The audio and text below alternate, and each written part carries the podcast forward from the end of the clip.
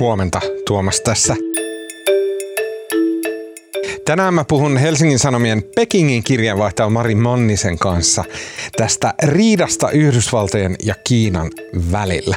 Miksi se laajenee just nyt? Mutta ensin, tänään on tulossa uutisnotifikaatio ainakin ihan aamu varhaisella, kun Yhdysvaltain presidentti Joe Biden – antaa tämän State of the Union eli kansakunnan tilaa käsittelevän puheen. Se tulee neljältä Suomen aikaa, mutta ikävä kyllä Jenkkimediat ainakin arvioi, ettei siinä ole oikein syytä ottaa yhtään mitään, koska juuri mikään ei tulisi menemään läpi kongressista, joten tuskin Biden edes yrittää.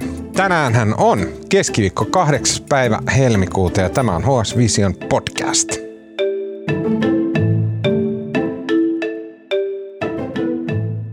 Mari, me on täällä Suomessa seurattu jotenkin tosi hämmestyn, hämmentyneesti, en tiedä kuinka huolestuneesti, tätä mm, niin sanottua pallokiistaa Yhdysvaltojen ja Kiinan välillä.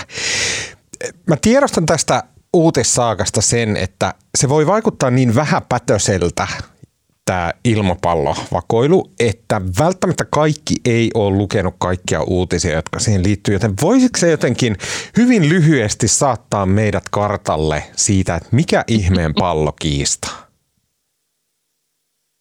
Niin, mä luulen, että kaikki on vähän osin saman kysymyksen äärellä, että mikä ihme pallo ylipäätään. Mutta siis viime viikolla Yhdysvaltain yllä leijaili korkealla, mutta sen verran matalalla, semmoisen kuulemma kolmen bussin kokoinen tämmöinen ilmapallo, jota sitten Yhdysvaltain hallinto kertoi, että se on kiinalainen vakoilupallo.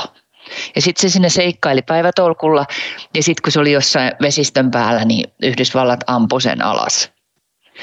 Ja äh, Tämä kiinalainen vakoilupallo on siis yhdysvaltalaisten versio. Mm-hmm. Ja mhm. Kiina itse sitten sanoi, että se on tämmöinen, että se on kyllä kiinalainen pallo, mutta se on reitiltään harhautunut iso sääpallo.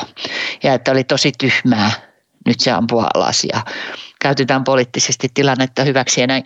Nyt se on siellä merenpohjassa tai jossain sitä etsit, Yhdysvallat etsii sitä ja aikoo nostaa sen ja on jo ilmoittanut, että siinä kuulemma on joku nyt en osaa termejä, mutta joku propeli ja jotakin muuta peräsin tai jotain muuta ollut, joten että sitä olisi niin voitu ihan ohjatakin, että se ei olisi ollut vaan tämmöinen ajautuva pallo.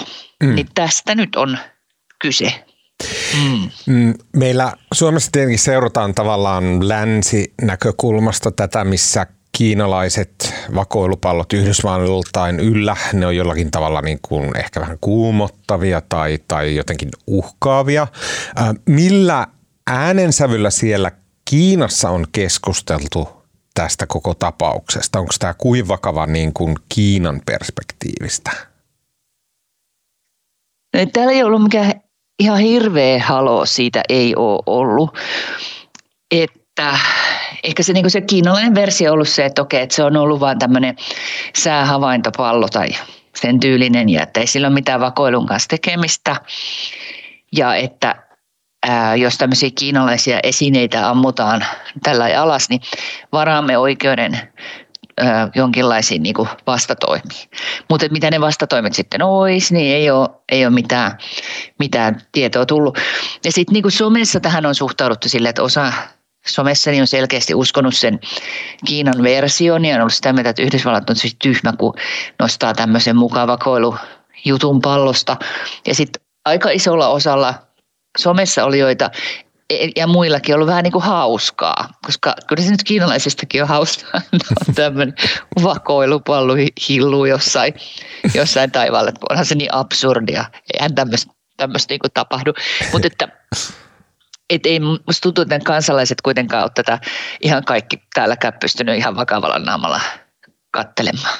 Mulla on olemassa äh, niin foliahattu kysymys ja sitten mä tavallaan mietin, että, että mä, en, mä en kysy sitä, koska se on naurettava. Mutta sitten toisaalta mun tekee mieli kysyä. Tämä palloepisodi, tähän tuli jotenkin just siihen saumaan, kun USA ja Kiina olivat äh, ottaneet muutamia askelia silleen, että okei, että aletaan paikkaamaan välejä. Esimerkiksi tuon Yhdysvaltain ulkoministeri Anthony Blinkenin hänen piti käydä tota, Kiinassa vierailulla, mutta sitten nyt tämä palloasia tuli ja vierailu peruttiin. Mä vaan pyydän sulta oikeastaan, että voitko poistaa multa tämän folion, joka kiristää mun tota, tota, ää, pään ympärillä? Mun mielestä suurvaltasuhteissa niin parasta, että kaikki foliot teoriat voi aina olla myös totta. Että enpä uskalla sanoa yhtään mitään. Mutta mä siis itse uskoisin sillä lailla arkijärkisesti, että sekä Kiina että Yhdysvallat halus hirveästi sitä tapaamista. Että noi Kiinan ja Yhdysvaltojen välit on niin huonot ja niillä on niin huono keskusteluyhteys, että mm. noiden valtioiden johtajia selvästi jo niin pelottaa, että siitä saat seuraa jotain tosi pahaa. Ne haluaa kyllä kilpailla toistensa kanssa, ja äh, eikä ne niinku hyviä välejä usko saavansa varmaan nopeasti muutenkaan, kun ne on nyt tässä muutaman, muutaman vuoden jo tosi huonoja välejä toisilleensa kaivaneet. Mutta mutta niitä nyt pelottaa, että kun ei ole sitä keskustelun yhteyttä edes, että, että sitten tapahtuu jotain tämmöisiä vahinkoja, että ymmärretään toista niin paljon väärin, että syntyy joku aseellinen konflikti tai, hmm. Tai ettei saada niin viestejä perille, jos on kiire ja näin. Hmm. Eli kyllä se tuntuu olevan molemminpuolinen tahto sen, sille tapaamiselle. Eli on aika vaikea uskoa, että se pallo olisi semmoinen, niin kuin, että Kiina päätti nyt sapotoida tämän homman näin. Ja onhan täällä siis, Yhdysvallat on sanonut niin, ilmaissut, että niitä palloja on, Yhdysvalloista on siis kuulunut tämmöisiä ainakin vuoteen, että niitä palloja, tämmöisiä Yhdysvaltain vakoilupalloina pitämiä kiinalaisten palloja on ollut viime vuosina useampi Yhdysvaltain yllä. Mm. Ja tota, jos näin on, niin voihan se olla, että Kiina on niin laskenut, että tämä on vain yksi pallo muiden joukossa. Ja että sitten niillä on tullut yllätyksenä, että se päsäytetään alas. Mm. Ja sitten miksi se sitten yhtäkkiä on päsäytetty alas, jos niitä entisiäkään ei ole päsäytetty alas, niin tämä oli ilmeisesti nyt sen verran, se oli ensimmäinen, joka oli jotenkin jostain syystä, niin kansalaiset, ihmiset pysty näkemään sen, niin se herätti kysymyksiä. Voisiko mm. se sitten olla se syy? Yhtä lailla tämä arvailua. Ja nythän on esimerkiksi Valkoinen talo on sanonut, kun nyt oli pakko perua se Blinkenin matka, totta kai. Eihän ne nyt voi lähettää ulkoministeriä neuvottelemaan, jos samaan aikaan ampuilee vakoilupalloja tuota, taivaaltaan alas. Niin, niin ne, on Valkoinen talo on jo nyt heti, heti sanonut, että kyllä me sitten niin myöhemmin sitä matkaa aletaan suunnittelemaan, että ei tässä nyt mitään kriisiä haluta. Et, en mä tiedä, kaikin puolin todella outo keissi. Mulla on kaksi kysymystä, ähm, jotka liittyy nimenomaan USA ja Kiinan suhteisiin. Ja ne kysymykset on toisaalta se, mistä esim. on tämmöinen taloustieteilijä kuin Niall Ferguson, ja hän on puhunut suoraan Chimericasta taloussuhteiden valossa, että Kiina ja Yhdysvallat on niin tiukasti toisiinsa äh, sitoutuneita. Siinä mielessä Yhdysvallat suunnittelee ja sitten Kiina valmistaa ja sitten tavallaan yhdessä myyvät tuotteita maailmalle. Ja että on niin merkittävä, että kyse on tavallaan taloudellisesti jo yhdestä maasta. Näin ainakin kirjoitti äh, Niall Ferguson. Onko tälle perusdynamiikalle, mikä viime kädessä tavallaan takaa rauhan, niin onko se edelleen olemassa? Ja siihen jatkokysymyksenä, että miten tähän kuvioon sitten esimerkiksi Taivanin ää, tilanne liittyy? No ihanpa tämmöiset pienet ja kevyet kysymykset panit, panit tulille. No, mutta tota, otetaan nyt sitä ensimmäistä kysymystä, että kyllä Yhdysvallat ja Kiina on edelleen tosi sidoksissa toisiinsa.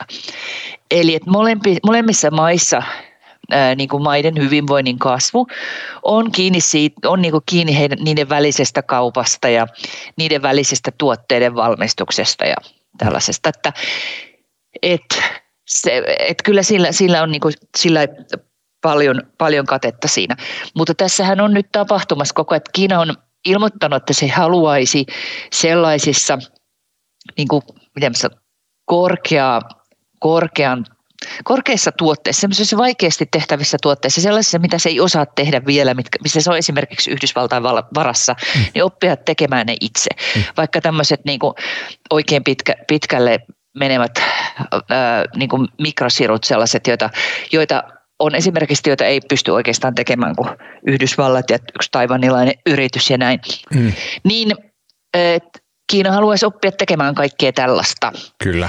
Ja se haluaisi niin kuin päästä irti siitä ikeestä. Ja kyllähän Yhdysvallat sitten taas puolestaan niin yrittää nyt tehdä kaikkea, että Kiina ei pystyisi tätä tekemään, joten se, vaikka sen omatkin yritykset kärsii, niin se on just niin kuin muutama kuukausi sitten ilmoitti, että mitään tämmöistä edistyneempää mikrosyruhommaa niin ei saa Kiinaa viedä, eikä Kiinassa edes ei saa työskennellä tai Kiinalle näiden asioiden yhteydessä, niin ei saa edes työskennellä kukaan, jolla on oleskelulupa mm. Yhdysvaltoihin.